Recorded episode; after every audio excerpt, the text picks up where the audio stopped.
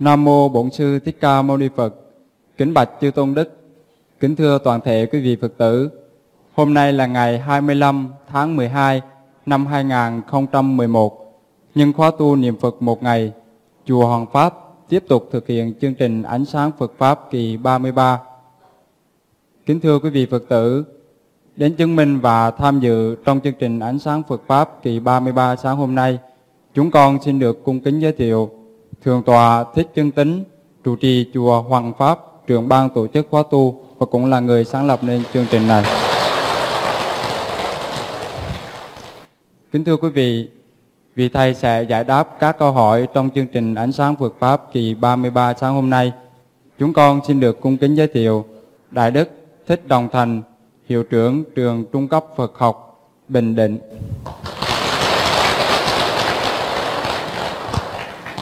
Chúng tôi xin hân hoan chào đón toàn thể quý vị Phật tử có mặt ở các khu giảng đường. Kính chúc quý vị sức khỏe, an lành và hạnh phúc. Nam mô Bổn sư Thích Ca Mâu Ni Phật. Kính thưa toàn thể quý vị Phật tử. Chương trình Ánh sáng Phật Pháp kỳ 33 sáng hôm nay cũng là chương trình cuối năm 2011. Nhìn lại một năm thôi, chúng ta biết rằng cuộc đời này có quá nhiều những vấn nạn và đời người có quá nhiều bế tắc khổ đau. Điều mà chương trình Ánh sáng Phật Pháp có thể đem lại và làm được cho quý vị là giúp quý vị giải quyết các vấn nạn và đưa ra những phương pháp để giúp quý vị chuyển hóa nội tâm, chuyển hóa khổ đau để tìm thấy được hạnh phúc an vui ngay giữa dòng đời vốn vô thường giả tạm và bất an này. Bây giờ thì xin mời quý vị chúng ta cùng đến với câu hỏi đầu tiên của chương trình. Kính bạch quý thầy, những năm trở lại đây, thế giới trải qua nhiều biến cố, đặc biệt là biến cố về kinh tế.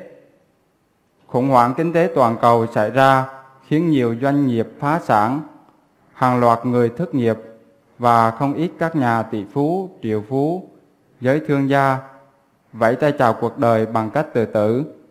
Đứng trước vấn nạn này, phương pháp chuyển hóa nào của Phật giáo có thể giúp đỡ người lâm vào tình trạng thức cơ lỡ vận, vật dậy sau biến cố để gầy dần lại sự nghiệp? Và phải làm gì để cứu độ những vong linh chết vì tự tử? Giúp những vong linh sớm được siêu thoát. Vì người chết bằng cách tự tử thường mang theo nhiều tâm lý luyến tiếc chấp trước và khổ đau tột cùng với câu hỏi này chúng con thành kính mong đại đức giảng sư từ bi hoan hỷ giải đáp a di đà phật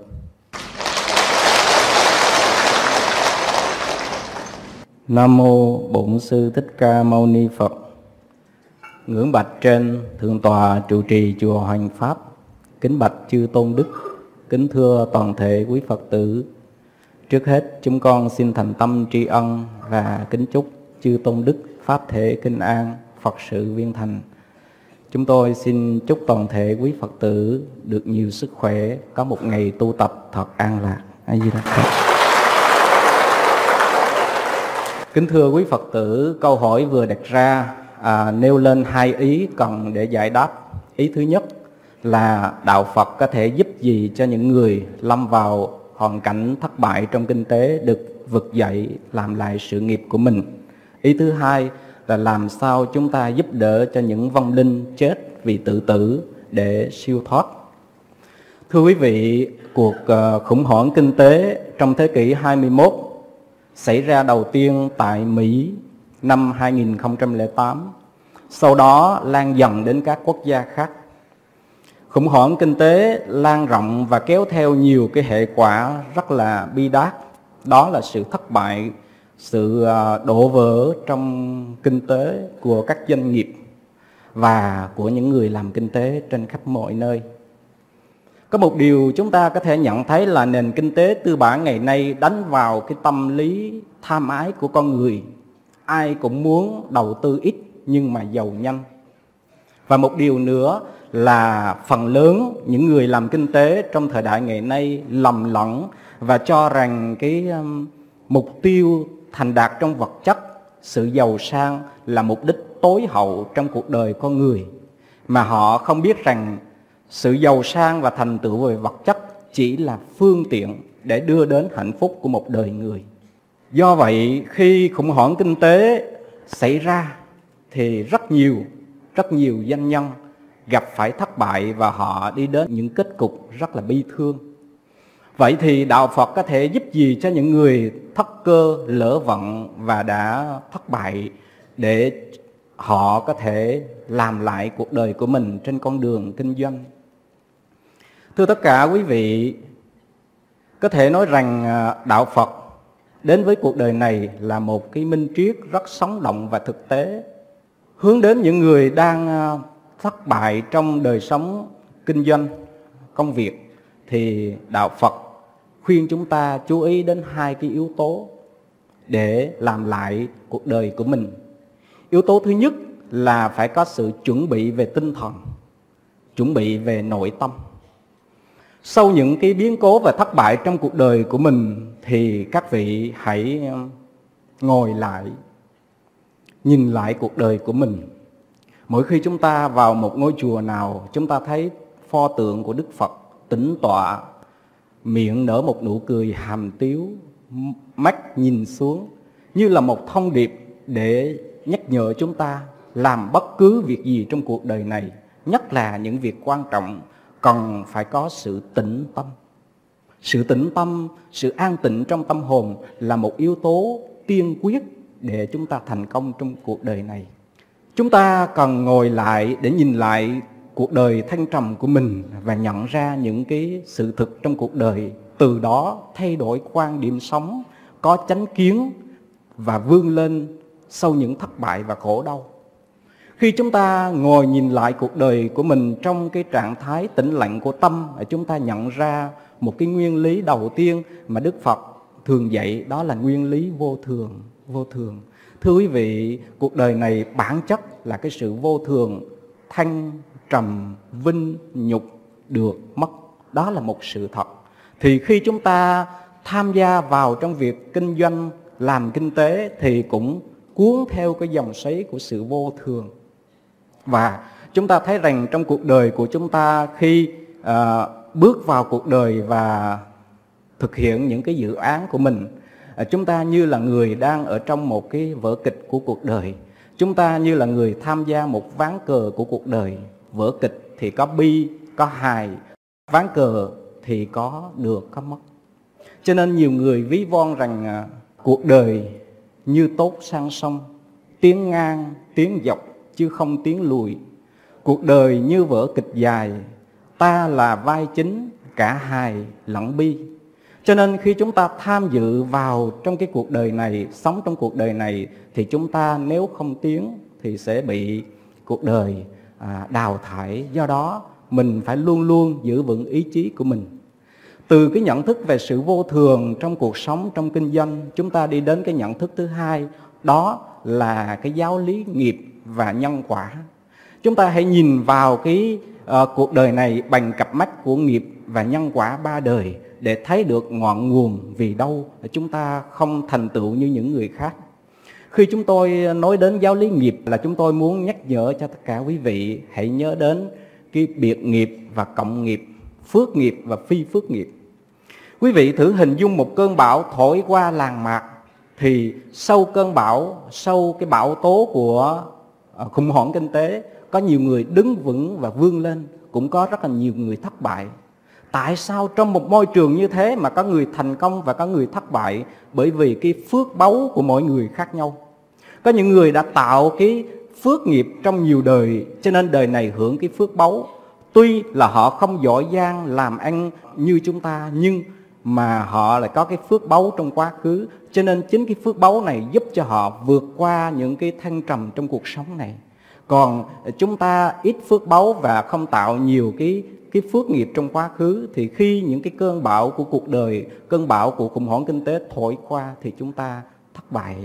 Như vậy thì cùng trong một cái cộng nghiệp như thế, mỗi người có một cái biệt nghiệp khác nhau, phước nghiệp hay là phi phước nghiệp, nó tạo nên cái sự thành công hay là thất bại của mỗi người. Và khi chúng ta nhìn bằng cái cặp mắt nhân quả ba đời, thì chúng ta có thể thấy rằng tất cả những sự việc trên thế gian này không phải ngẫu nhiên mà có, nó đều có nhân, có duyên trong quá khứ và hiện tại. Để rồi chúng ta giải tỏa những cái khuất mắt đó à, sự khác biệt thành công hay thất bại trong cuộc đời này. Như vậy khi chúng ta nhìn bằng cái cặp mắt nhân quả ba đời thì chúng ta sẽ giải tỏa cái sự khác biệt giữa mình và người. Từ đó chúng ta mới thấy rằng là nhìn lại cuộc đời mình thấy rằng mình còn nhiều diễm phúc lắm tuy là mình thất bại trong đời sống kinh doanh đời sống kinh tế nhưng mà mình vẫn còn diễm phúc hơn những người bị tàn tật những người bị uh, tuyệt vọng trong cuộc đời này từ cái nền tảng của sự chuẩn bị nội tâm đó thì đạo Phật hướng chúng ta đến cái bước thứ hai là gì? Phải vực dậy, phải làm lại cuộc đời mình bằng cái con đường chân chính. Có một vị thương gia bạch với Đức Phật rằng bạch Đức Thế Tôn, xin ngài dạy cho con làm sao có thể à, thực hiện cái việc kinh doanh và làm kinh tế thành công trong cuộc đời. Thì Đức Phật mới dạy cho cái vị thương gia đó bốn yếu tố để chúng ta có thể làm ăn à, kinh doanh trong cuộc đời này được thành công yếu tố thứ nhất là phải có ý chí và nghị lực nếu cuộc đời chúng ta trong bất cứ lĩnh vực nào mà không có ý chí và nghị lực thì chúng ta khó có thể vươn lên sau những thất bại và thăng trầm của cuộc đời. Năm 2011, cả thế giới bùi ngùi đưa tiễn Steve Jobs, người đồng sáng lập cái hãng Apple Chúng ta nhìn lại cuộc đời của Steve Jobs. Năm 20 tuổi, ông cùng người bạn thân đã sáng lập cái hãng Apple. Sau 10 năm, công ty Apple đã trở thành một công ty lớn và có cái doanh thu rất là cao. Nhưng trong một cái cuộc tranh luận về đường hướng kinh doanh thì người bạn của Steve Jobs và hội đồng quản trị đứng về một phía và một mình Steve Jobs đứng một một bên và cuối cùng Steve Jobs đã đuối lý và bị người bạn thân của mình và những đồng nghiệp đuổi ra khỏi công ty đó. Quý vị thử hình dung một người đồng sát làm một công ty và sau 10 năm đã có sự thành đạt của công ty mình, doanh thu là 2 tỷ đô la với 4.000 nhân viên, mà bây giờ bị đuổi khỏi công ty, trắng tay. Steve Jobs không hề ờ, nản lòng và ông đã làm lại cuộc đời mình bằng cái ý chí và nghị lực của mình và ông đã thành lập cái hãng Net. Và sau đó thì chính cái hãng Apple này mua lại cái hãng Net và Steve Jobs đã trở lại cái cương vị lãnh đạo của cái công ty Apple này. Cho nên con người có ý chí và nghị lực sau những thất bại càng học được những cái bài học. Thất bại không nghĩa, không có nghĩa là mất tất cả. Thất bại là chúng ta sẽ thấy được mặt trái của cuộc đời Người thành công chỉ thấy một cái mặt phải của cuộc đời là thuận buồm xuôi gió. Còn thất bại, chúng ta học vô số bài học quý báu để từ đó làm tư lương, vực dậy trong cuộc đời này. Cho nên yếu tố thứ nhất Đức Phật dạy để làm ăn và kinh doanh thành công là mình phải có một cái ờ, ý chí và nghị lực. Yếu tố thứ hai là Đức Phật dạy rằng phải hết sức cẩn trọng trong cuộc đời này. Khi chúng ta làm kinh doanh thì phải hết sức cẩn thận trong mọi lời nói, hành động, suy nghĩ của mình. Trong kinh Tương ưng, Đức Phật dạy rằng bí quyết để đưa đến sự thành công trong cuộc đời này là phải có hành động đúng thời và đúng lúc. Chúng ta có một cái quyết định, có một hành động kịp thời, đúng thời, đúng lúc sẽ đưa đến sự thành công trong cuộc đời này. Do đó, cái yếu tố thứ hai là phải cẩn trọng trong cái việc kinh doanh của mình. Yếu tố thứ ba Đức Phật dạy cho vị thương gia đó là mình phải hợp tác với những người có tài, có đức, đồng chí hướng và có ý hướng xây dựng cho sự nghiệp của mình. Ở đây Đức Phật muốn nói đến yếu tố duyên. Chúng ta tạo cái nhân tức là kiến thức, khả năng, vốn của mình đầu tư nhưng ngoài ra mình phải chú ý đến một yếu tố quan trọng đó là cái duyên trong cuộc đời. Đó là người cố vấn cho mình, đồng sự của mình và thuộc cấp của mình. Chúng ta thường nghe nói mưu sự tại nhân, thành sự tại thiên. Quý vị nghĩ câu này đúng không ạ? À? Vế đầu thì đúng, vế sau chưa hẳn đúng. Chúng tôi xin đề xuất đổi cái câu này lại. mưu sự tại nhân thành sự tại duyên đạo phật nói rằng khi một cái quả hình thành phải có hai yếu tố nhân và duyên hai cây cam trồng một cái mảnh đất giống nhau trong một điều kiện giống nhau nhưng cái người trồng nó chăm sóc với một cái chế độ khác nhau thì kết quả đưa ra sẽ khác nhau. Như vậy sự khác nhau đó là gì? Cái duyên. Chúng ta phải tạo những cái duyên xung quanh cho cái việc kinh doanh của mình để hỗ trợ cho cái nhân chính là đầu tư của mình mới thành công. Cho nên chúng ta phải khẳng định rằng là mưu sự tại nhân thành sự tại duyên. Và cái duyên đó là những cái duyên lành để chúng ta uh, hỗ trợ chính do chúng ta tạo ra hỗ trợ cho công việc kinh doanh của mình và cái yếu tố thứ tư mà Đức Phật dạy cho vị thương gia đó là chúng ta phải có sự quân bình trong cuộc sống. Quân bình giữa đời sống vật chất và tinh thần, quân bình giữa việc làm và nghỉ ngơi, quân bình giữa cái thời gian dành cho công ty và thời gian dành cho gia đình, quân bình giữa cái công việc cá nhân và công việc tập thể. Nếu chúng ta thiên hướng về vật chất nếu chúng ta chỉ lo cho công ty mà không lo cho đời sống tinh thần, không lo cho đời sống gia đình thì hạnh phúc của chúng ta sẽ bị đổ vỡ ngay. Cho nên yếu tố thứ tư Đức Phật dạy rằng là phải quân bình trong cuộc sống, trong các mối tương quan, tương duyên của mình. Nghỉ ngơi cũng phải có thời gian. Cho nên bốn yếu tố Đức Phật dạy cho vị thương gia đó là gì? Mình phải có ý chí và nghị lực. Thứ hai là mình phải hết sức cẩn trọng trong việc kinh doanh thứ ba là tạo một cái mối tương duyên. Đó là những cái người đồng sự với mình. Và yếu tố thứ tư là chúng ta phải quân bình giữa đời sống vật chất và tinh thần. Thì chúng ta sẽ từng bước vực dậy sau những khó khăn và thất bại trong cuộc đời này. Và nếu như chúng ta biết vận dụng bốn yếu tố này cộng với cái thay đổi nhận thức của mình về giáo lý vô thường, về giáo lý nghiệp, về giáo lý nhân quả ba đời, thì chúng tôi hy vọng sẽ thay đổi được cái vận mạng và chúng ta sẽ thành công trong cuộc đời này. Ý thứ hai trong câu hỏi này hỏi về vấn đề làm sao để độ cho những cái vong linh bị chết vì tự tử. Thưa quý vị, thì có nhiều cái cách qua đời của con người, nhưng nếu mà qua đời trong trạng thái tự tử là một cái qua đời rất là nguy hiểm. Chỉ cần cái tâm của mình mất chánh niệm và dao động trong lúc lâm chung đã là nguy hiểm rồi.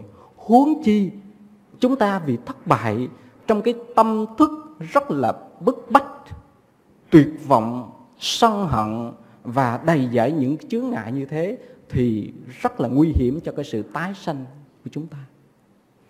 Cho nên, trong trường hợp này, khi mà một người qua đời trong trạng thái tự tử thì người đó sẽ rơi vào hai trường hợp như sau. Một là cái thần thức của người đó vì cái nỗi bức bách và chưa giải tỏa những cái nội kết. Cho nên trú trong cái trạng thái uh, hương ấm đó một thời gian rất là dài và khó được siêu thoát lắm. Trường hợp thứ hai xảy ra đối với người tự tử thì cái thần thức của người đó do cái sự tức giận do cái sự um, căng thẳng đó có thể đọa lạc vào những cái cảnh giới uh, nguy hiểm. Đạo phật nói đến cái giáo lý nghiệp thì có bốn loại nghiệp tích lũy nghiệp, tập quán nghiệp, cực trọng nghiệp và cận tử nghiệp. Cái cận tử nghiệp này là cái nghiệp mà chúng ta tạo ra lúc lâm chung. Mà tạo ra lúc lâm chung trong cái trạng thái tự tử, đau đớn như thế thì nó đưa đẩy chúng ta tái sanh vào những cảnh giới rất là đau khổ. Vậy thì làm sao để cứu độ những vong linh ờ, qua đời trong cái trạng thái đau khổ đó? Thì đạo phật dạy cho chúng ta hai cái đường hướng. Đường hướng thứ nhất là thiết lễ kỳ siêu một cách trang nghiêm, một cách thanh tịnh. Đàn tràng kỳ siêu cho hương linh, không phải cầu kỳ về hình thức, không phải tốn kém, lề lẹt về phô trương, hình thức bên ngoài, mà cần có sự trang nghiêm và thanh tịnh, sự chú tâm trong đó. Quý vị nên chú ý trong trường hợp này, khi quý vị thiết lập đàn tràng cầu siêu cho những cái vong linh đó, thì thỉnh các bậc cao đức những vị chân tu về làm lễ hộ niệm. Và một điều rất quan trọng là thỉnh chư tăng thuyết linh. Thuyết linh tức là nói một thời pháp thoại để khai thị cho cái vong hồn đó. Họ phải hóa giải được cái nội kết trong cuộc đời của họ thì họ mới được vãng sanh. Còn nếu như chúng ta chỉ làm lễ cầu siêu mà không thuyết linh tức là khai thị cho cái vong linh đó hiểu được lễ nhân quả vô thường nghiệp báo của cuộc đời. Cứ ôm ấp cái nỗi niềm đó trong cái thế giới của uh, vong linh đó thì họ rất khó siêu thoát. Làm sao để chuyển hóa cái nội kết trong cái tâm thức của cái vong linh đó thì họ sẽ được siêu thoát. Yếu tố thứ hai trong vấn đề kỳ siêu là chúng ta nên cúng cúng chay không nên cúng mặn yếu tố thứ ba nữa là chúng ta phải có cái sự dụng công trong gia đình. Chúng tôi thấy nhiều cái đàn tràng đó quý vị thỉnh chư tăng về rồi chư tăng mặc chư tăng thì làm lễ còn gia đình đó, phan duyên làm chuyện này chuyện kia người thì gọi điện thoại người thì nghe nhạc người thì xem tivi muốn cho hương linh của mình có được cái trợ duyên để được siêu thoát thì cả gia đình từ lớn đến nhỏ phải tập trung lại dẹp hết tất cả những cái chướng duyên bên ngoài và chúng ta cùng tĩnh tâm đưa cái năng lượng niệm Phật của mình, đưa cái năng lượng nội tâm của mình thanh tịnh hướng về hương linh đó làm một cái nguồn năng lượng tập thể hỗ trợ cho hương linh đó mới được siêu thoát. Cho nên ngoài cái việc khai thị kỳ siêu của chư Tăng, chúng ta cần phải có cái yếu tố là sử dụng công trong gia đình. Ngoài cái việc kỳ siêu thì cái phương pháp thứ hai trong đạo Phật là chúng ta làm những việc phước thiện, tu tập công đức để cái năng lượng công đức tu tập và phước thiện đó sẽ là một cái trợ duyên rất quan trọng tạo một cái phước phần cho hương linh sớm được giải tỏa những nội kết và được vãng sanh về cảnh giới an lành. A Di Đà Phật. Xin kết thúc câu hỏi thứ nhất. Kính thưa quý vị, ở cuộc đời này có một điều mà chúng ta phải nhớ. Điều này là chân lý. Cái gì đến với ta thì cũng sẽ ra đi. Chúng ta được cái gì thì một ngày nào đó cũng sẽ mất đi. Chúng ta có thành công không có nghĩa là không có thất bại. Có được, có mất, có hơn, có thua. Đó là chân lý vô thường của cuộc đời. Nếu chúng ta lấy tiền tài, địa vị, danh vọng để làm thước đo nền tảng cho hạnh phúc của đời người, thì khi những thứ đó ra đi, bị mất mát, bị tổn thất, thì theo đó đồng nghĩa với việc chúng ta cũng mất đi hạnh phúc. Cái đó là hạnh phúc có điều kiện. Chúng ta phải chuẩn bị tâm lý. Khi mình giàu có thì mình phải nghĩ rằng đến một lúc nào đó chúng ta cũng thể sẽ trở thành người nghèo khổ. Người nghèo khó như người ta vậy. Cuộc đời này không có cái gì là bền chặt tất cả đều là vô thường, và đó là lẽ đương nhiên. Cái cách tốt nhất là chúng ta hãy chấp nhận sự thật đó, chấp nhận cái lẽ đương nhiên đó, để chúng ta dễ dàng bước qua được cái biến cố của cuộc đời. Bởi lẽ không một thứ gì bên ta mãi mãi, ta rồi cũng phải trở về với với các bùn mà thôi. Tiếp nối chương trình là câu hỏi thứ hai. Kính bạch quý thầy, con là một phật tử, có quá trình đi chùa tu tập khá lâu. Với những gì con biết thì độ tuổi từ 40 trở lên tới chùa nhiều hơn là độ tuổi thanh thiếu niên. Phải chăng quan niệm trẻ vui nhà, già vui chùa là một trở ngại khiến nhiều bậc phụ huynh không dám khích lệ con em mình tới chùa tu học Phật Pháp. Hoặc do giới trẻ ngại không dám tới chùa vì nghĩ rằng chùa chỉ dành cho những người lớn, người già Đạo Phật vốn bình đẳng và cửa chùa rộng mở như là một địa điểm bình yên để tất cả mọi người không phân biệt già trẻ, trai gái, địa vị giai cấp, giàu nghèo, sang hèn, quay về nương tựa. Với tinh thần bình đẳng của Phật giáo, kính xin Thầy giảng dạy về ý nghĩa của ngôi chùa đối với quần chúng. A Di Đà Phật.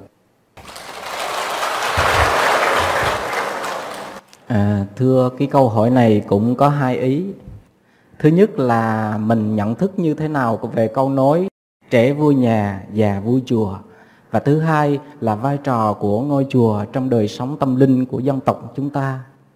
À, thưa quý vị, đã từ lâu có nhiều người rất là hiểu lầm về đạo Phật cho rằng đạo Phật là đạo của những người già cả, những người à, buồn đời, những người gặp chướng ngại mà không biết rằng Đức Phật của chúng ta thành đạo năm 31 tuổi theo truyền thống Bắc Tông, năm 35 tuổi theo truyền thống Nam Tông.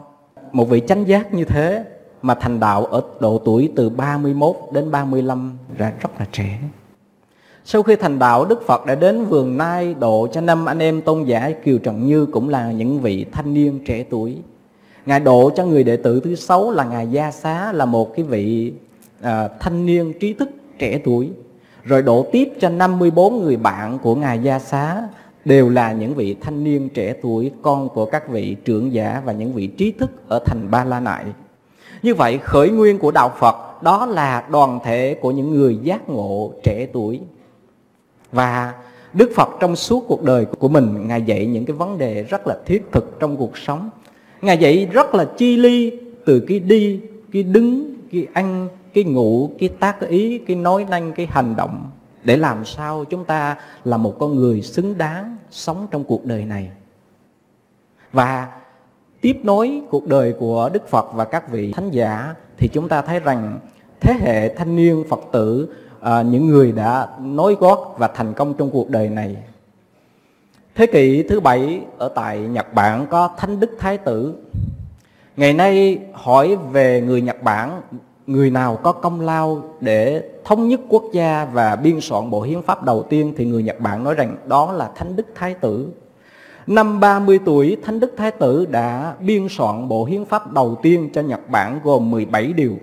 Trong đó cái điều thứ hai, Thánh Đức Thái Tử đưa ra là phải tôn kính Tam Bảo, quy y Phật Pháp Tăng, không phạm giới dâm, tôn trọng tuyệt đối lời Phật dạy.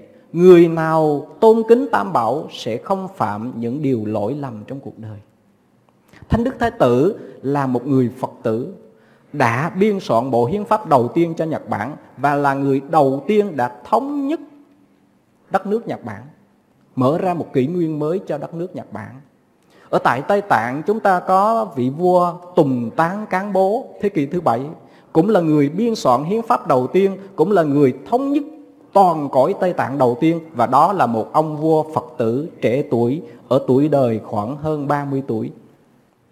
Chúng ta nhìn qua Trung Quốc Ngài Huyền Trang năm 629, lúc đó Ngài 29 tuổi, một thân một mình đi từ Trung Quốc qua bên Ấn Độ để thỉnh kinh và viết nên một trang sử đặc biệt, một cái hình ảnh độc nhất vô nhị trên thế giới này.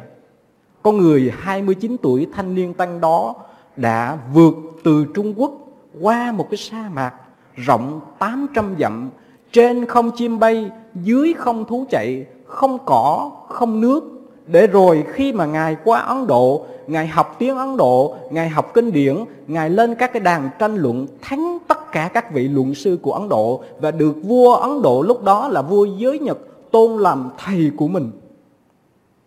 Tuổi trẻ của Phật giáo từ Trung Quốc qua Ấn Độ đã thành công rực rỡ như thế. Chúng ta nhìn lại đất nước Việt Nam của chúng ta năm 36 tuổi 1010 vua Lý Thái Tổ dời kinh đô từ Hoa Lư về thành Đại La, sau đổi thành Thăng Long, để mở ra một kỷ nguyên mới cho dân tộc Việt Nam chúng ta. Sau đó, vua Trần Nhân Tông năm 27 tuổi và năm 29 tuổi lãnh đạo quốc gia đánh thắng hai cuộc chiến tranh xâm lược của quân Mông Nguyên. Năm 32 tuổi, nhà vua đã đích thân đem quân dẹp loạn ở biên giới Việt Lào Tuổi trẻ của Phật giáo khắp nơi trên thế giới từ hàng xuất gia cho đến hàng tại gia là những người đã để lại những dấu ấn quan trọng trong lịch sử của nhân loại. Như vậy chúng ta thấy rằng đạo Phật là đạo của người sống, đạo Phật là đạo của tuổi trẻ. Chúng ta thấy rằng người Việt Nam chúng ta hay có những cái quan niệm rất là sai lầm. Một trong những nguyên nhân dẫn đến nhận thức sai lầm về đạo Phật đó là cái câu chuyện tình Lan và Điệp. Chúng ta thấy rằng nhiều cái bài hát, nhiều cái vở cải lương rất là hay về Lan và Điệp và thường thì chúng ta chỉ nghĩ một chiều thôi. Đó là gì? Lan thất tình vô chùa đi tu. Thưa quý vị, chúng ta phải nhìn lại cái câu chuyện này để thấy một cái điểm hay trong chuyện tình Lan và Điệp. Nhà văn Nguyễn Công Hoan viết tác phẩm Tách lửa lòng kể về câu chuyện tình Lan và Điệp vào năm 1933 trong bối cảnh đất nước của chúng ta nằm dưới cái sự đô hộ của thực dân Pháp. Khi người Pháp đến với Việt Nam, họ mang những cái văn hóa ngoại lai mang những cái trò chơi ru ngủ ý chí quật cường của dân tộc. Khi mà cái làn sóng văn hóa Tây Phương xâm nhập vào xã hội Việt Nam, một tầng lớp thanh niên trẻ tuổi đã bị tiêm nhiễm, đã bị gục ngã trước sự cám dỗ những của văn minh vật chất đó. Đại diện cho tầng lớp đó là gì? Thúy Liễu. Rồi sau đó Điệp cũng là một nạn nhân của cái văn hóa phương Tây của người Pháp. Tình cảm mối tình giữa Lan và Điệp là một mối tình trong sáng biểu trưng trưng cho cái sự chung thủy, những tình cảm cao đẹp của dân tộc. Lan là người đã giữ trọn cái những cái tình cảm và những cái gì tinh túy, sự chung thủy cao đẹp của dân tộc đó. Chúng ta đọc trong tác phẩm Tách lửa lòng những bức thư của Lan gửi cho Điệp, đó là một cái sự thông cảm, cái sự tha thứ, cái sự bao dung. Lan chấp nhận làm người em gái của Điệp và không hề trách cứ Điệp bởi vì Lan biết rằng Điệp là chỉ là một nạn nhân của xã hội đương thời mà thôi. Do đó, nhà văn Nguyễn Công Hoan viết tác phẩm này không phải là để kể lể những cái mối tình bi lụy trong cuộc đời mà để nêu lên hai cái yếu tố. Một là người Pháp đến đây ru ngủ cái tinh thần đấu tranh của dân tộc bằng những trò chơi và nhiều thanh niên đã bị tiêm nhiễm và gục ngã trước cái sự ru ngủ này. Yếu tố thứ hai là những tình cảm trong sáng của dân tộc, những cái gì hay cái đẹp của dân tộc nó nằm trong cái tâm hồn của Lan. Và trong cái bối cảnh đất nước bị xâm lược như thế, mình muốn giữ những cái tình cảm đó thì phải giữ ở đâu? Gửi vào vào chùa. Như vậy, Lan sống ở trong chùa đó là ôm ấp và giữ gìn những cái gì hay, cái đẹp của dân tộc. Và khi điệp đến tìm Lan thì dây chuông bị cắt đứt.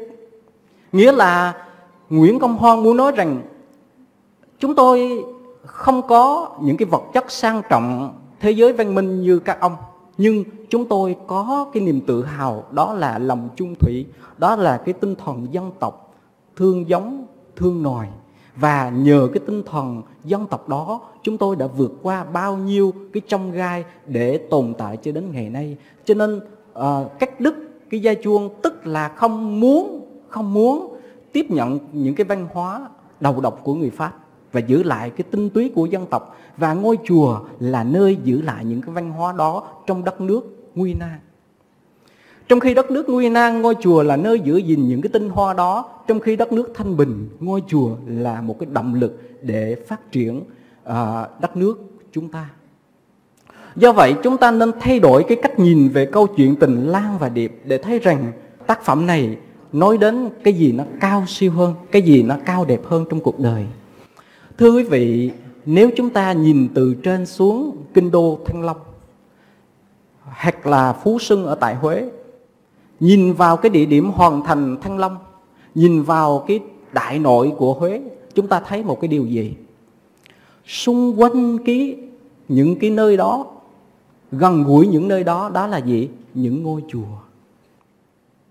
Vì sao ở trung tâm Hà Nội, Thăng Long ngày xưa có đến cả trăm ngôi chùa như thế? Vì sao tại Huế có đến hơn 200 ngôi chùa? Vì sao? Tổ tiên tiền nhân của chúng ta đã nhận thấy một cái điều rất là quan trọng rằng phát triển quốc gia về mặt kinh tế, về mặt chính trị, về mặt quân sự đó là trách nhiệm của triều đình.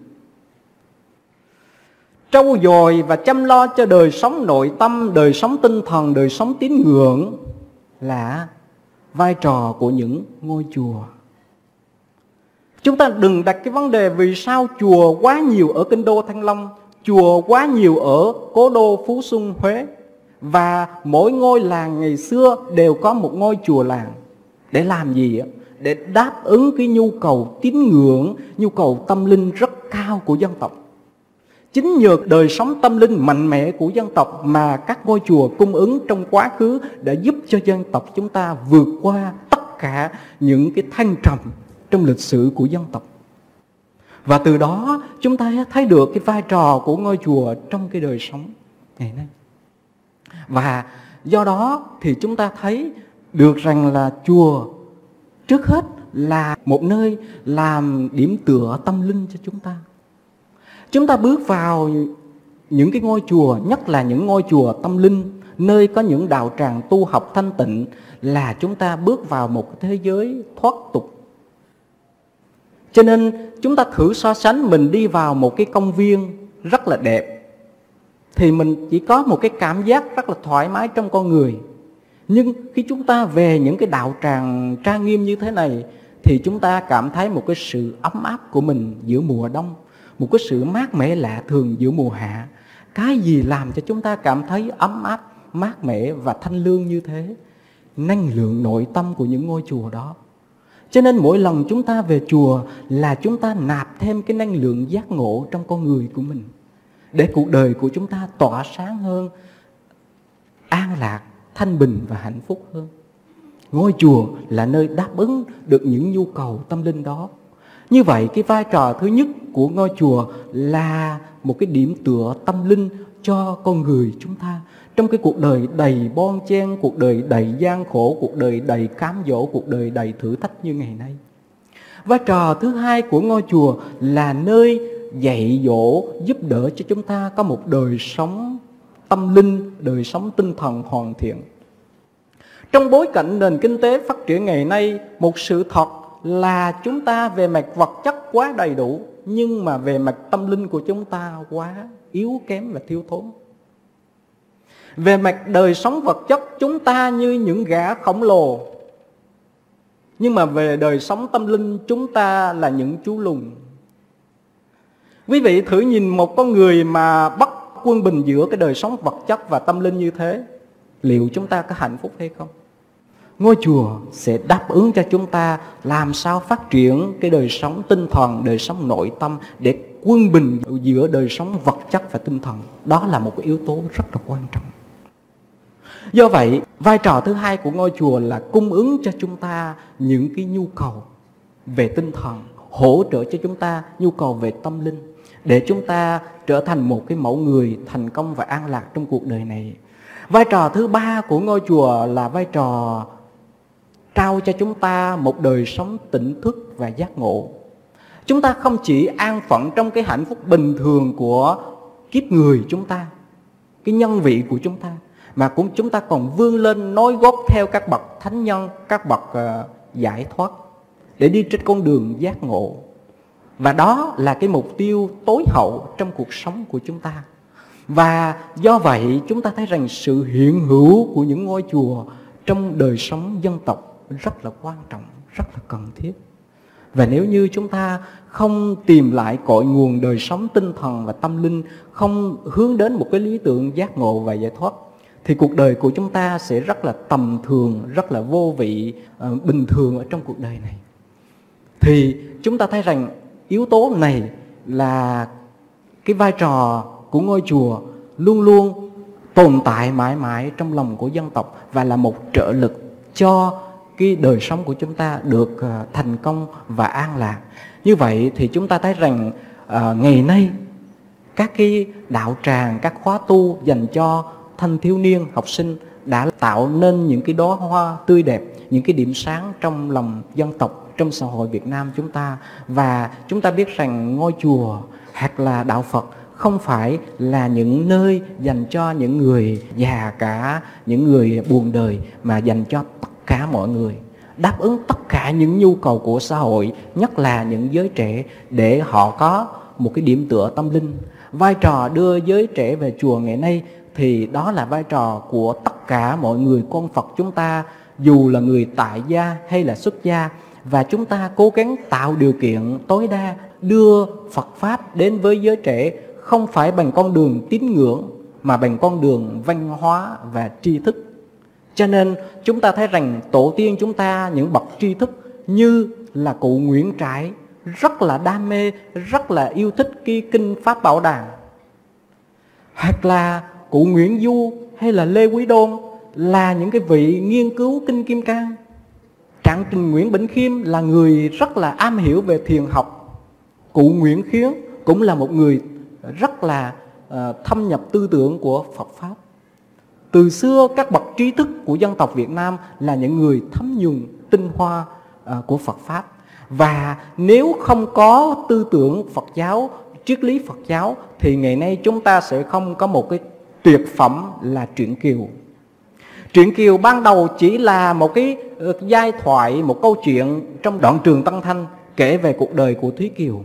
Nhưng cụ Nguyễn Du đã bằng cái trí tuệ của Phật Pháp, bằng cái sự thấm nhuần Phật Pháp thổi vào đó một cái luồng khí mới để tạo nên tuyệt phẩm truyện Kiều với những câu thơ bất hủ, Sư rằng phúc họa đạo trời, cội nguồn cũng ở lòng người mà ra. Có trời mà cũng có tha, tu là cõi phúc, tình là giai oan. Do vậy chúng ta thấy rằng vai trò của đạo Phật trong giới trí thức, trong giới bình dân luôn luôn là đóng một cái vai trò quan trọng để tạo nên cái sự an lạc thực sự trong đời sống của dân tộc chúng ta. Nam mô A Di Đà Phật. Kính thưa quý vị Phật tử, nếu chùa mà chỉ dành riêng cho người già thì chắc những người trẻ như chúng tôi chắc không dám đi tu rồi. Quý vị hãy nhớ rằng ở cuộc sống này dù bất cứ ở đâu là người trẻ hay là người già, người giàu hay là người nghèo, chúng ta đều có những khổ đau, có những bế tắc. Những lúc buồn, những lúc chán, phiền muộn, chúng ta muốn tìm một nơi nào đó thật bình yên để cho tâm hồn mình được yên lặng, được thảnh thơi, được an lạc. Mà tới chùa là đúng rồi đó. Tại vì tới chùa có tiếng chuông, có tiếng kinh, có những ánh mắt biết cảm thông, có những nụ cười không có toan tính, có những lời chia sẻ chân thành của quý thầy. Và ít nhất chúng ta tới chùa được uh, hưởng cái bầu không khí trong lành của cỏ cây và ít nhất là không có ai quấy rầy chúng ta. Hãy đến chùa để thấy được cái sự bình yên của nội tâm vì không đâu bằng à, cuộc sống ở chùa tuy yên lặng nhưng rất là bình an. Và tiếp theo xin mời quý vị cùng đến với câu hỏi cuối cùng của chương trình. Kính bạch quý thầy, con có một đứa em trai mê chơi game và vì chơi game mà em ấy quên lãng việc học tập. Cả nhà con rất lo cho tương lai của em. Ba mẹ con đã tìm đủ mọi cách để khuyên ngăn, nhưng em con bị nghiền game quá lâu nên không thể bỏ được thầy ạ. À. Kính xin quý thầy chỉ cho con phương pháp với hy vọng có thể thay đổi được thói quen không tốt này của em con. Con xin trương quý thầy. Với câu hỏi này chúng con một lần nữa cung thỉnh Đại Đức Giảng Sư hoan hỷ giải đáp. À, thưa quý Phật tử, uh, nghiện game là một cái vấn nạn lớn trong thời đại ngày nay. Nó làm cũng như là một cái độc tố đã hủy hoại biết bao con người trẻ tuổi ngày nay. Và đây là một cái bài toán nan giải cho xã hội chúng ta. Và chúng ta thấy rằng là những người nghiện game thì luôn luôn sống trong cái thế giới ảo không có thực. Họ mất đi sức khỏe mất đi năng lượng mất đi những cái ý chí trong cuộc đời và họ không có đạt được những cái ước mơ cao đẹp trong cuộc đời của mình. Hậu quả của việc nghiện game đã trở thành một trong những cái mối lo của dân tộc. Thưa quý vị, ở tại thường tín, hà tây, hai em bé mới học lớp 8 thôi. Bắt cóc một em bé 5 tuổi, bỏ vào trong bao đập cho đến chết rồi bỏ trong một cái ờ, nhà vệ sinh bỏ hoang sau đó đến nhà cha mẹ của em bé nhỏ đó để tống tiền ở tại Quảng Ngãi, một cái em học sinh lớp 10 đã giết chết một cụ già 81 tuổi để lấy 60.000 đồng đi chơi game. Ở tại Nam Định, một em bé mới 13 tuổi thôi, giết chết cụ già 81 tuổi để lấy 140.000 đồng đi chơi game. Ở tại Trung Quốc hai vợ chồng nọ đã lần lượt bán ba đứa con của mình để lấy tiền chơi game. Ở tại Hàn Quốc, hai vợ chồng trẻ sinh đứa con đầu lòng, mê chơi game, bỏ đứa con chết lúc nào không hay. Như vậy chúng ta thấy cái sự tác hại của game online không chỉ cho lớp trẻ mà cho những người lớn tuổi nữa. Nó là một cái chất độc vô hình đã hủy hoại bao nhiêu thế hệ. Và chúng ta rất là lo lắng bởi vì tuổi trẻ ngày nay mới chỉ có 7-8 tuổi thôi, đã biết chơi game. Cái tuổi mà hình thành nhân cách của một con người như thế, mà tiếp nhận những cái trò chơi ờ, rất là bạo động như thế, thì rất là nguy hiểm cho thế hệ trẻ. Và nhiều người, nhiều trẻ em đã rơi vào cái hoàn cảnh rất là bi đát. Muốn giải quyết cái vấn đề này thì chúng ta phải tìm hiểu nguyên nhân nào đưa đến cái sự nghiện game, chơi game nhiều như thế. Chúng ta có thể nhận ra năm cái lý do. Lý do thứ nhất là tuổi trẻ ngày nay cô đơn, buồn chán. Cha mẹ quá bận rộn, ông bà quá bận rộn, không có thời gian để săn sóc và sinh hoạt với con mình. Vì buồn chán, vì thời gian quá nhiều, cho nên những người trẻ tuổi tìm đến những trò chơi game lý do thứ hai là cái áp lực trong đời sống, áp lực trong học tập quá căng thẳng đi. Cho nên các em mới tìm đến cái trò chơi game online và cuối cùng trở thành con nghiện. Lý do thứ ba là những cái môi trường xấu, những người bạn xấu đã đưa giới trẻ vào con đường nghiện game. Lý do thứ tư là những cha mẹ đã quá nuông chiều con mình nghĩ rằng đời mình quá cực khổ rồi, bây giờ cho đời thế hệ con mình được sung sướng hơn. Cho nên dễ dãi trong vấn đề cho các con chơi game. Và lý do thứ năm là những nhà tạo game đó đánh vào cái tâm lý bồng bột, hiếu chiến của trẻ thơ. Sản xuất những cái trò chơi game rất là nguy hiểm, đầy bạo động, đầy bạo lực, đầy hận thù. Năm cái lý do này để đưa những lớp trẻ vào con đường tâm tối vào con đường ảm đạm của những cái trò chơi game vô bổ và nguy hiểm kia. Từ cái việc nhìn nhận ra cái nguyên nhân của việc chơi game online đó, thì chúng ta đi đến những cái giải pháp như sau. Giải pháp thứ nhất là chúng ta phải dành thời gian cho con cái của mình nhiều hơn.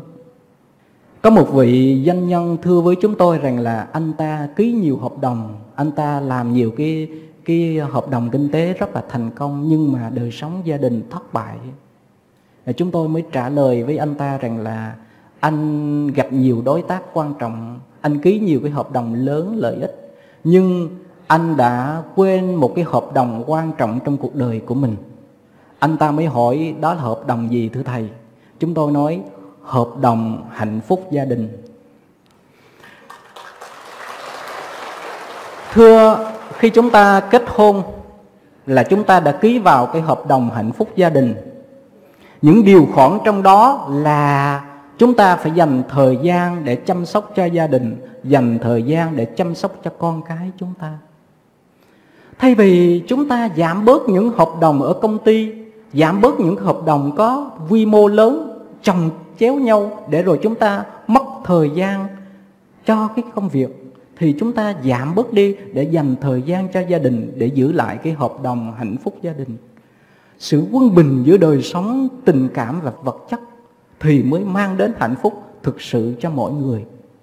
Trong những cái khi mà lễ lớn, ngày sinh nhật của con và những cái kỳ nghỉ thì chúng ta nên đưa những cái cháu bé bị nghiện game đó đi chơi, sinh hoạt bên ngoài để thay đổi cái môi trường tạo cái hưng phấn mới cho các em. Cái giải pháp thứ hai là chúng ta phải à, tạo cái môi trường mới, là thay đổi môi trường của các em. Có thể gửi các em đến nhà của ông bà, những người bạn thân của chúng ta để thay đổi môi trường sống, không có cơ hội tiếp xúc với những cái nguy hiểm như thế. Giải pháp thứ ba là chúng ta phải giúp cho con cái của mình có những người bạn tốt kết thân với những cái người ờ, thông minh, những người có ý chí, để những cái người đó là những người bạn có cái năng lực lớn giúp cho con mình thay đổi chí hướng. Yếu tố thứ tư là chúng ta không nên quá nuông chiều con mình. Phải có một cái chừng mực nào đó để mà giáo dục, kỷ luật con mình. Không nên quá chiều chuộng con mình. Yếu tố thứ năm là chúng ta giúp cho các em những người nghiện game online đó có cơ hội vận động chơi thể thao. Hình thức chơi thể thao hay là chơi một bộ môn nào con mình yêu thích đó sẽ là giúp cho con mình quên đi những cái trò chơi game. Và việc vận động về thể chất sẽ thay đổi cái đời sống uh, vật lý cũng như cái sinh hoạt thường ngày. Thay đổi dần dần uh, những em bé nghiện game đó và cái yếu tố thứ sáu ở đây là tạo điều kiện cho con mình, những em bé nghiện game đó tham gia các hoạt động xã hội. Có những người bạn bè xung quanh, có những người à, đồng chí hướng và khuyến khích đưa các em ra khỏi những cái thú đam mê với trò chơi game đó. Trách nhiệm để giúp đỡ cho những em đó không phải là trách nhiệm của mỗi người, mà trách nhiệm của toàn xã hội chúng ta chúng tôi ở bên ấn độ thấy rằng là chỉ những người nào 18 tuổi trở lên mới được vào những cái tiệm internet. Tuổi học sinh không được vào những cái tiệm đó. Ở Việt Nam chúng ta độ tuổi nào cũng được vào tiệm internet cả. Quá tự do, quá dễ dãi. Và những cái người quản lý những cái chủ tiệm internet đó lại kích thích cái óc tò mò, kích thích cái sự đam mê bằng cách là cung cấp vô số trò chơi game nguy hiểm cho các em. Cho nên vì lương tri, vì tương lai của thế hệ của con em chúng ta và những cái thế hệ trẻ, mong rằng toàn thể xã hội của chúng ta, tất cả những người, dù cha mẹ, dù là những người đang kinh doanh trong xã hội này, hãy vì thương tưởng thế hệ trẻ mà hãy hạn chế bớt không cho các em được tự do trong vấn đề tiếp xúc với thế giới ảo của game online. Và chỉ có cái sự nối kết, quyết tâm chung của cộng đồng xã hội thì mới giúp đỡ cho các em đó chuyển hướng và mở ra một vùng trời tương lai tươi sáng cho các em. Mong rằng điều này chúng ta ý thức và cố gắng mình tạo một cái trợ duyên và một cái phương pháp quan trọng nữa chúng tôi khuyên là đưa các em nghiện game đó trở về chùa dự các cái khóa tu mùa hè. Và rất là nhiều cái chương trình uh, sinh hoạt lành mạnh bổ ích ngày nay ở tại các ngôi chùa sẽ là một ngôi trường sẽ là một động lực quan trọng rất quan trọng để giúp cho các em nhận ra cái ý nghĩa của cuộc đời giúp cho các em từ bỏ những thói xấu và chuyển hướng, làm mới lại cuộc đời của mình để hướng đến một tương lai tươi sáng hơn. Nam mô a di đà phật. Kính thưa quý vị, độ tuổi nào cũng có những đam mê nhất định. Tuổi trẻ có đam mê của tuổi trẻ. Và thời đại này, tuổi trẻ bị lâm vào một ờ, thói quen đam mê tiêu cực. Đó là đam mê game online không phải tự nhiên mà tuổi trẻ bị đam mê như thế là do môi trường sống, là do cha mẹ, thiếu sự quan à, tâm và chăm sóc con em mình. Hay nói đúng hơn là cha mẹ thiếu cách dạy con. Cho nên ông bà ta vẫn dạy gần mực thì đen, gần đèn thì sáng. Môi trường sống rất là quan trọng và người cha, người mẹ là những nhà giáo dục đầu tiên của con em mình. Nếu cha mẹ không có thời gian và không có phương pháp để dạy dỗ con em mình, thì việc con em mình đam mê những thói chơi xấu đó cũng là chuyện dễ chấp nhận về dễ cảm thông thôi. Trách nhiệm không phải ở các em mà thuộc về người lớn và thuộc về tất cả chúng ta, thuộc về xã hội. Cách tốt nhất mà chúng ta có thể làm là giúp các em hiểu biết về nhân quả, tránh xa cái môi trường xấu đó và người cha, người mẹ, người ông, người bà, người anh, người chị và tất cả những người lớn chúng ta phải có trách nhiệm gần gũi chăm sóc và hướng dẫn con em mình tránh xa những cái tệ đoan đó. Kính thưa quý vị, trước khi kết thúc chương trình ánh sáng Phật pháp kỳ 33 sáng hôm nay, chúng con thành kính cung thỉnh thượng tọa thích chân tính trụ trì chùa Hoàng Pháp, chủ nhiệm chương trình, có đôi lời nhận định. Chúng con thành kính cung thỉnh thượng tọa.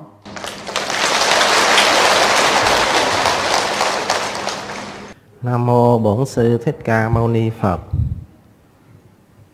Kính bạch Đại đức giảng sư cùng chư tôn đức tăng ni. Kính thưa quý Phật tử, trong chương trình ánh sáng Phật pháp kỳ 33 này, chúng ta đã được nghe Đại đức giảng sư giải đáp một số câu hỏi xoay quanh các vấn đề à, tu học cũng như vấn đề xã hội mà người Phật tử chúng ta gặp phải. Qua lời à, trình bày thì đại đức giảng sư đã nói rất là rõ ràng cụ thể. À, chúng tôi chỉ xin thêm một à, vài ý ở trong các cái câu hỏi này. Câu thứ nhất chúng tôi xin được à, kể một câu chuyện có một uh, anh thanh niên nọ rất là nghèo. Thế nhưng với uh, cái khối óc bàn tay và sự cần cù của anh trong một thời gian anh ta đã có được một số tài sản khá lớn và làm chủ một công ty. Thời gian trôi qua thì công việc làm ăn cũng bị thua lỗ, dẫn đến phá sản, rồi mắc nợ. Vì bế tắc trong cuộc sống, anh ta định tìm đến dòng sông để giải thoát mọi phiền muộn của cuộc đời, mọi khổ đau, mọi nợ nần. Tối hôm đó anh ta lang thang ra bên bờ sông, lại gặp một cô gái đang ngồi khóc anh đến hỏi thăm, ủa, sao giờ này cô lại ngồi ở bên bờ sông mà khóc như thế này? Cô tâm sự là cô có một người yêu, mà giờ người yêu cô lại bỏ. Cô đau khổ quá, nghĩ rằng mất người yêu là mất tất cả rồi, không còn gì để mà ừ, thích thú hay là vui sướng trên cuộc đời này nữa thì có con đường tự tử là tốt nhất. Sau khi nghe xong, cái anh này tự nhiên lại nổi hứng lên. Là thuyết cho cô ta một bài. Trên thực tế thì ờ, cô đã thấy đó là con người chúng ta, cái mạng sống nó là quý. Khi mạng sống mình có đó, thì mình có thể kiếm được tất cả người yêu này mất thì mình kiếm người yêu khác. Của cải mất thì mình cũng có thể kiếm của cải khác. Con mất thì mình cũng thể, có thể kiếm được con khác. Chứ mất thân người rồi thì mình đâu có được cái gì đâu. Mất tất cả. Sau khi giải thích một hồi, cô này nghe thấy cũng hay, cũng ngộ ra. Thế là không có ý định tự tử nữa. Cô mới quay ra hỏi vậy chứ lúc này ban đêm, ban hôm thì anh đi đâu? Anh này tự nhiên vừa nãy giờ mình cũng đi tính tự tử. Mà lại gặp cái người này tự tử mình lại thuyết cho người ta. Giờ rồi anh ta nói ờ tối này nó nóng quá, tôi đi ra dạo mát vậy mà. Rồi qua câu chuyện này à, chúng ta thấy con người chúng ta đó là quý. Còn những cái tài sản những cái gì ở bên ngoài đó mất thì chúng ta có thể tìm lại được. Nếu mà mất thân xác rồi thì chúng ta không thể làm được bất cứ một cái gì. Đôi lúc chúng ta nghĩ rằng uh, trong cuộc sống mình mất những cái thứ đó ờ, mình uh, chết đi để cho được giải thoát hay là được uh, giải tỏa hết tất cả những cái nợ nần ở trên cuộc đời này. Nhưng điều đó là một sự sai lầm. Như vừa nãy à, đại đức giảng sư đã trình bày, khi chúng ta chết một cách đau khổ thì cảnh giới của chúng ta đến cũng là cảnh giới đau khổ. Ở trong kinh à, tăng chi bộ 2 đức phật có dạy là có năm cái sự tổn thất. Thứ nhất là tổn thất về người thân. Thứ hai, tổn thất về tài sản. Thứ ba, tổn thất về bệnh tật thứ tư tổn thất về giới. Và thứ năm là tổn thất về tri kiến. Trong năm sự tổn thất này đức phật dạy tổn thất về người thân. Đây là một sự thật bởi vì chúng ta rồi cũng sẽ chia tay nhau khi nhắm mắt xuôi tay. Tổn thất về tài sản thì khi chết chúng ta cũng, cũng không đem theo được. Tổn thất về bệnh tật đây cũng là một sự thật không ai tránh khỏi riêng tổn thất về giới và tổn thất về tri kiến, đức phật nói đây mới là quan trọng. Bởi vì chúng ta mất giới thì mất không những đời này và đời khác, chúng ta cũng không có cơ hội để được làm người.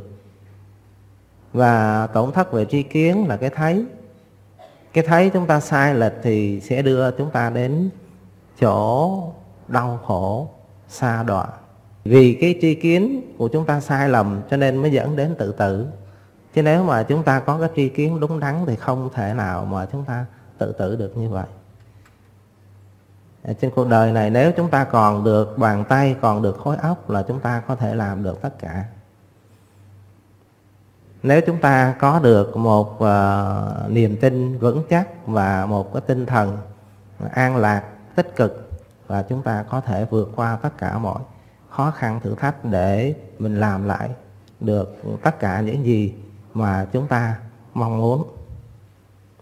Cái câu thứ hai thì chúng tôi cũng xin kể một cái uh, câu chuyện là cách đây khoảng ờ, bảy uh, tám năm về trước có lần chúng tôi đi uh, ra ngoài uh, miền Bắc đến một cái ngôi chùa ở trong làng. Thì chúng tôi nhìn thấy uh, các cụ già đông lắm hôm đó là quý thầy có mời đến để ờ, giảng pháp. Nhìn xuống thì không thấy người trẻ, toàn là người già không? Khoảng từ 50 trở lên. Còn trẻ thì không có. Chúng tôi mới thắc mắc hỏi các cụ già đó, sao mà ở trong chùa thấy toàn là các cụ già không? Không thấy ờ, cái người trẻ. Các cụ mới nói như thế này những người uh, già đó những người mà khoảng từ 50 tuổi á thì mới cho đi ra chùa mới cho quy y. Còn trẻ từ dưới 50 tuổi không cho. Chúng tôi mới hỏi tại sao ạ?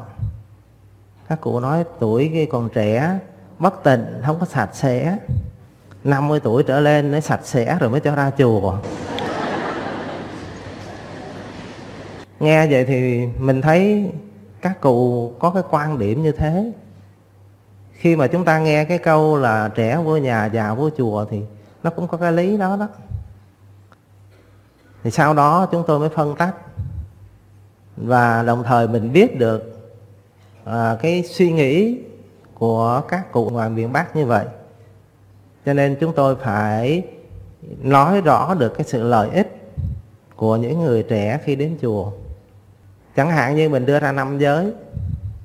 Một cái đứa trẻ mà nếu nó biết quy y tam bảo, biết giữ gìn năm giới, không sát sanh, không trộm cắp, không tạ dâm, không nói dối, không uống rượu, hiện tại cũng tốt đẹp mà tương lai cũng tốt đẹp.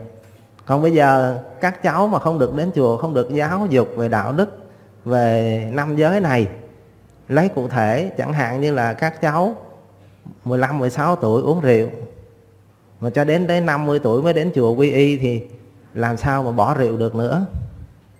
Sau khi phân tích như thế và mỗi lần đi ra ngoài bác giảng, chúng tôi đều động viên, khuyến khích và nói cái lợi ích của tuổi trẻ đến chùa và lợi ích của năm giới. Thì dần dần sau này chúng tôi thấy rất là khả quan. Hiện tại thì ở miền Bắc là số trẻ đi chùa rất là đông rồi. Thì như vậy chúng ta đã thấy rằng là chùa là nhằm giáo dục con người đạo đức, mà cụ thể là năm giới đó. Năm giới đó, nếu mà trẻ không giữ, đợi tới già mới giữ thì rất là khó. Nó thành cái thói quen rồi. Do vậy mà chúng tôi rất mong rằng các vị phải hiểu được điều đó, là mình cần phải cho con em của mình đến chùa, cho các cháu biết được đạo đức nhất là hiểu được năm giới và giữ gìn được năm giới. Nếu con cháu quý vị mà giữ gìn được năm giới á, thì gia đình quý vị là đại phúc rồi đó. Quý vị cứ suy nghĩ coi năm giới này mà con cháu mình giữ có phải là quý vị quá mừng không? Đâu phải lo nó đi giết người đâu phải lo đi ăn cắp ăn trộm đâu phải lo nó đi trai gái bồ bịch đâu phải lo nó đi ăn chơi uống rượu xì ke ma túy như vậy thì cái ngôi chùa là cái nơi mà có thể giúp cho các em trở thành một con người tốt, một con người đạo đức. Hay nói cách khác, như thời đức phật còn tại thế, ngôi chùa chính là một cái ngôi trường thôi chứ không có gì khác. Đức phật là ông thầy, chúng ta là học trò. Đến với ngôi tinh xá, thời Đức Phật là chúng ta đến để nghe Pháp và tu tập. Thì bây giờ chúng ta cũng phải như thế, làm sao cho con em mình đến chùa được nghe Pháp. Như ngày hôm nay tu tập một ngày, quý vị thấy không có trở ngại gì hết, mà rất là lợi ích. Một ngày trong một tháng thì cũng không có phải là nhiều. Mà ngày, ngày Chủ nhật nữa con em mình cũng có thể nghỉ cho nó đi đến chùa nó nghe được thời pháp nó biết tu tập nó nếu nó là người tốt thì quý vị hết sức là hạnh phúc còn con mình mà nó hư thì mình cũng khổ lắm. Câu thứ ba đó là vấn đề à, chơi game. Ở đây có lẽ những vị à, từ 40, 50 tuổi thì nói về game chắc nhiều khiến chẳng biết là cái gì nữa. Bởi vì đây là cái trò chơi của thời hiện đại. Ngay như chúng tôi hồi trước cứ nói game online cũng chẳng biết cái gì. Cứ nói là mấy đứa trẻ học sinh bây giờ nó mê game online, mình có đi chơi cái đó đâu mà mình biết. Thì xin thưa quý vị, nó cũng dạng giống như là bài bạc vậy đó. Một cái câu hỏi đưa ra như thế này đó xin thưa quý vị là một cái tiếng chuông để cảnh tỉnh chúng ta. Vì sao như vậy? Là có một lần chúng tôi đến một gia đình nọ, thì thấy là cái đứa trẻ nó có mới có 7 8 tuổi mà đó đó, nó ngồi chơi những cái trò chơi đó rồi. Thì quý vị thấy nguy hiểm không? Mà nếu mà nó cứ chơi hoài thì thành nghiện thôi. Nghiện nó là như vậy. Cũng như nghiện rượu lúc đầu uống ly chưa sao. Rồi dần dần hai ly, rồi ba ly rồi mai mốt hết gỡ rồi chơi đánh bài cũng vậy mới đầu chơi vui vui một ván hai ván ba ván riết rồi thành thành ra nghiện bài luôn thì game nó cũng như vậy thôi cho nên nó tốt hơn hết là quý vị phải nên quan tâm đây nó là một sự thật rồi. Một cái trò chơi của hiện đại rồi mà chúng ta không thể nào mà ngăn nổi. Chỉ có cái là chúng ta làm thế nào đó kiểm soát được con của mình và làm thế nào đó phải hạn chế được cái việc tiếp xúc của con mình đối với game online. Đó là cái cách ngừa tốt nhất. Còn nếu mà các em nó đã lỡ nghiện rồi thì bây giờ chúng ta phải có những biện pháp như vừa nãy đại đức giảng sư đã trình bày phải dứt khoát phải làm mọi cách để mà cứu nó.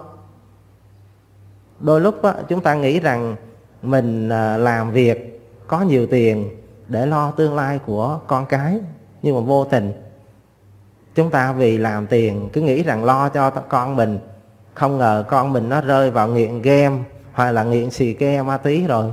Coi như rốt cuộc thì bao nhiêu tiền bạc của chúng ta làm ra rồi cũng không còn ích lợi gì cả. Con cái hư rồi bây giờ tiền đó chúng ta để cho ai?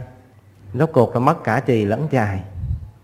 Này, qua ba cái câu hỏi này thì à, chúng tôi thấy nó rất là thiết thực trong cái cuộc sống và cũng đã được à, đại đức giảng sư à, đã phân tích ừ, giảng giải rất là rõ ràng. Thì chúng tôi chỉ xin nói thêm một vài ý. Trước khi dứt lời thì cũng xin à, thành tâm cầu nguyện tam bảo gia hộ cho đại đức giảng sư luôn thân tâm thường lạc phật sự viên thành. Và kính chúc đến toàn thể quý phật tử có một ngày tu tập thanh tịnh và an lạc. Nam mô a di đà phật.